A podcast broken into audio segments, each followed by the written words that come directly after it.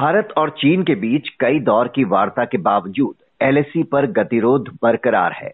लेकिन इस बीच चीन अपने एक और पड़ोसी देश, भूटान से सीमा विवाद सुलझाने की कोशिश में जुट गया है। दोनों पक्षों के प्रतिनिधि साथ बैठे और संयुक्त बयान जारी किया कि चीन और भूटान सीमा विवाद सुलझाने के लिए बातचीत में तेज़ी लाने पर सहमत हो गए हैं। तो भूटान से सीमा विवाद सुलझाने में चीन की इस दिलचस्पी के पीछे आखिर क्या है रणनीति? समझने के लिए बात करते हैं वरिष्ठ पत्रकार चंद्रभूषण से। चंद्रभूषण जी भूटान से जटिल सीमा विवाद सुलझाने की चीन की कोशिश को कैसे देखा जाए? आखिर क्या रणनीति नज़र आ रही है इसके पीछे? नमस्कार अक्षय जी। आ, ये चीन और भूटान का जो सीमा विवाद है इनफैक्ट ये पारंपरिक रूप से ये तिब्बत और भूटान की कुछ बिंदुओं पर इनके टकराव रहे हैं। तिब्बत और भूटान का जो आपसी रिश्ता रहा है, वो बहुत ही नजदीकी का और एक बड़ा समर्थन और विरोध का रिश्ता अतीत में रहा है। ल्हासा का कोई बागी राजकुमार कभी जाकर भूटान में बैठ जाता था। कभी भूटान से कोई बागी होकर ल्हासा में बैठ जाता था। ये लंबे समय तक ये सिलसिला चलता रहा था। और जब से तिब्बत को चीन ने अपना अभिन्न अंग घोषित किया है आ, उसके बाद से ये सीधे सीधे चीन और भूटान के विवाद के रूप में हम लोग इसको देख रहे हैं। आ, कुल मिलाकर दो बिंदुओं पर विवाद हम लोग जानते रहे हैं अभी तक लेकिन हाल में इसको तीन बिंदु का बनाया गया है। ये चीन की ही पहल पर हुआ। आ, ये जो दो बिंदु विवाद के हैं एक से हम अच्छी तरह से परिचित हैं एक जो डोकलाम का जो ट्राई जंक्शन हम्म। वाला इलाका है जहाँ 2017 में तिहत्तर दिन दोनों देशों की फौजें चीन और भारत की आमने सामने बैठी रही।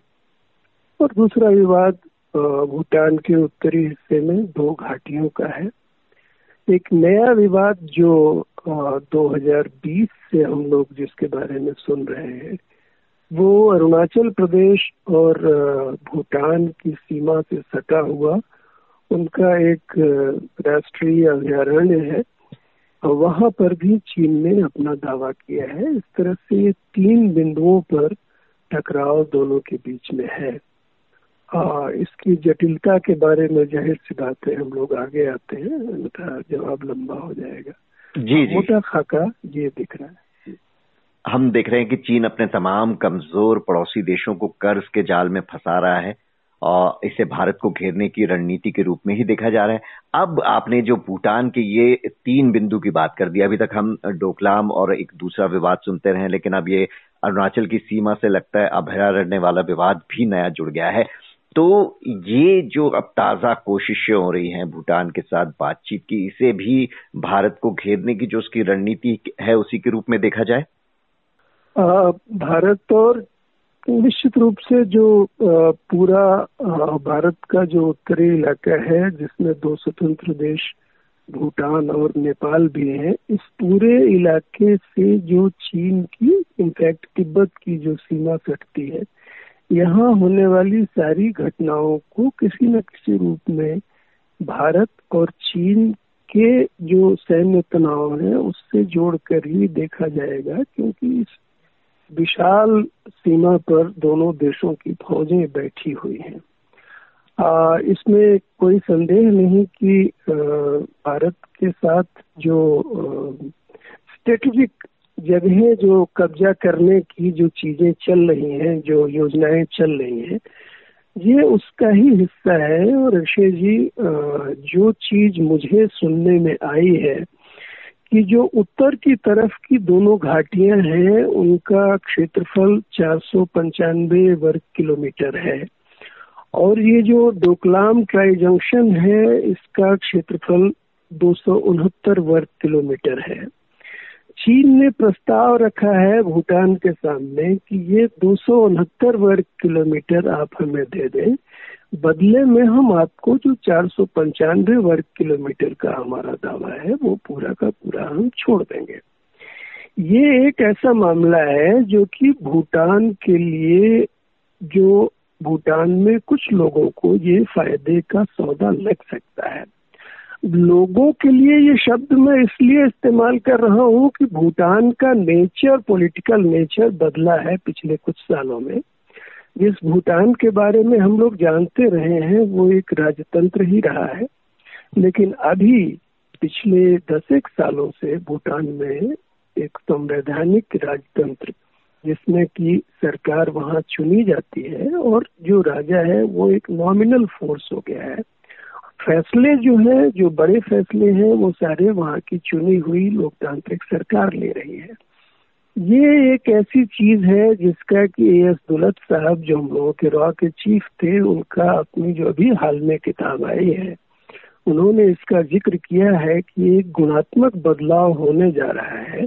ऐसा संकेत जिग्ने सिंघले वांगचुक जो पिछले भूटान के राजा थे उन्होंने भारत सरकार को दिया था कि ये एक समस्या निकट भविष्य में आने वाली है तो ये प्रपोजल जो चीन का है कि दो वर्ग किलोमीटर आप हमें दे दो हम्म। और चार सौ पंचानवे वर्ग किलोमीटर ले लो और उसमें शायद यह चीज़ जुड़ जाए कि एक बोनस के रूप में आप जो पूरब का जो हमारा दावा है जो अरुणाचल से सटा हुआ वो भी ले लो तो ये एक कहा जाए कि बड़ा बड़ा टेम्पटिंग किस्म का प्रपोजल भूटान के सामने चीन की तरफ़ से रखा गया है। हालाँकि यह चीज़ ज़रूर है कि जो थ्री स्टेप समझौते की जो बात है, उस थ्री स्टेप समझौते का कोई भी पहलू अभी सार्वजनिक नहीं किया गया है कि वो थ्री स्टेप समझौता है क्या, जो कि 2021 में हुआ था और जिसको अभी बुध बृहस्पति शुक्र को हाल में जो कुनमिंग में जो बैठक हुई भूटान और चीन की जिसमें कि तेज़ी लाने की बात कही गई है वो समझौता है क्या यह स्पष्ट नहीं है। लेकिन जैसा जैसी चीज़ें हवा में है हम्म। अघोषित रूप से जो चीज़ें सामने आ रही हैं वो चीन के इस प्रस्ताव की ही है। जो आप कह रहे हैं कि चीन ने प्रस्ताव दिया है भूटान में कुछ लोगों को ये बहुत टेम्पटिंग और बहुत फ़ायदे का सौदा लग सकता है लेकिन भारत के लिए तो ये बहुत ज़्यादा चिंता की बात हो सकती है। 2017 में हमने देखा कि ये जो ट्राई जंक्शन है, डोकलाम का यहाँ सड़क बनाने की चीन की कोशिश के दौरान बड़ा विवाद हुआ, काफ़ी तनाव बढ़ गया था। चीन ने बता रहे हैं कि यहाँ अपनी सेना की संख्या भी बहुत ज़्यादा बढ़ा दी है। तो भारत कैसे ले चीन की इस कोशिश को? कितना अलर्ट रहने की हमें ज़रूरत है? क्या रणनीति हो हमारी? देखिए जो डोकलाम जो ट्राई जंक्शन है और खासकर जो एक पठारी इलाका है स्ट्रेटेजिक रूप से वो बहुत इम्पोर्टेंट इसलिए है कि वो पठार जिसके पास भी रहेगा अगर वो भारत के पास तो खैर वो कभी नहीं रहा, भूटान के पास था तो चूँकि भूटान और भारत के बड़े नजदीकी संबंध है तो यह माना जा रहा था कि अगर तनाव होगा तो भारत अपनी फौजें वहाँ तैनात कर देगा। लेकिन अगर और 2017 में किया भी था। लेकिन अगर ये किसी समझौते में अगर ये पठार ये ऊँची जगह अगर ये चीन के पास चली जाती है तो भारत के लिए जो सिक्किम और जो सिलीगुड़ी जो इलाका है इन दोनों इलाकों पर आ, चीनी फौज का दबाव निश्चित रूप से बढ़ जाएगा। भारत को आ, बड़ी तैनाती करनी होगी और बहुत सावधानी वहाँ पर बरतनी होगी। देखिए, अंततः तो ये होता ही है कि भाई, यहाँ पर दो देशों की सीमाएँ सटती हैं। कहीं कोई अपर हैंड में रहता है, कहीं कोई अपर हैंड में रहता है। और इस तरह से एक बैलेंस बनता है और इसी तरह से चीज़ें चलती रहती हैं। जिन युद्धों को हम लोग मानते थे कि जिन इलाकों को कि वो युद्ध की जड़ है यूरोप में आज वहाँ आराम से गाड़ियाँ आती जाती हैं और सारे बॉर्डर अप्रासंगिक हो गए हैं। तो अगर कूटनीतिक रूप से अच्छे संबंध हो भारत और चीन के तो इससे तो डरने की कोई बात नहीं है भाई। हमारी भी फौज रहेगी, उनकी भी फौज रहेगी और बाकी संबंध सामान्य रहेंगे। दिक्कत यह है कि संबंध सामान्य नहीं हो रहे हैं। दाव ताक के ये कब्जा कर लेने की पोजीशन चीन लद्दाख में उसने दिखाया है। और यहाँ पर भी एक बहुत ही महत्वपूर्ण जिस, जिसको चिकन नेक इलाका जो भारत का बोलते हैं सिलीगुड़ी कॉरिडोर जिसको बोलते हैं वो इलाका एक तरह से कहा जाए कि चीन की स्ट्रेटेजिक मार की जद में आ सकता है। मामला बस यही है कि आप किसी दूसरे देश के ज़रिए आप कितनी अपनी स्ट्रेटेजिक चीज़ें तय कर सकते हैं। अंततः भूटान एक संप्रभु देश है। उसके सारे फैसले उसके अपने हिसाब से होंगे। तो एक सीमा है। आ, ये ज़रूर है कि उस सीमा का जैसे अभी तक चलता आ रहा है कि भूटान मजबूती से खड़ा रहा चीन के सारे लोभ और दबावों के बीच में भूटान अभी तक खड़ा रहा। जो लोकतांत्रिक भूटान है, वो भी खड़ा रह पाएगा या नहीं खड़ा रह पाएगा? यह एक सवाल है। यह भी खबर आ रही है कि ये जो कुनमिंग में बातचीत हुई, उसी के समानांतर कोई बड़ी सहायता चीन ने भूटान को दी है।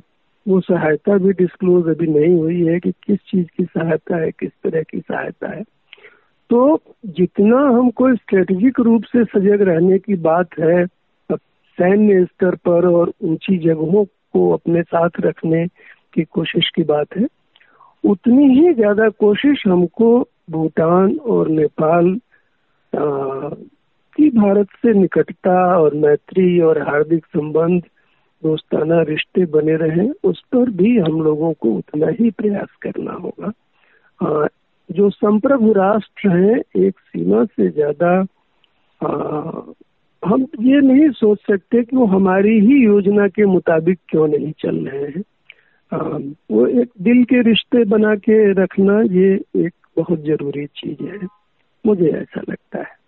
जी तो चीन और भूटान तीन चरणों में बातचीत किन बिंदुओं पर करेंगे ये तो स्पष्ट नहीं, लेकिन बहुत कुछ भूटान के फैसले पर निर्भर करेगा। कि वो कितनी मजबूती से खड़ा रहता है अपने मुद्दों पर। इसीलिए विशेषज्ञ भारत को अलर्ट रहने की सलाह दे रहे हैं। बहुत बहुत शुक्रिया चंद्रभूषण जी आपका।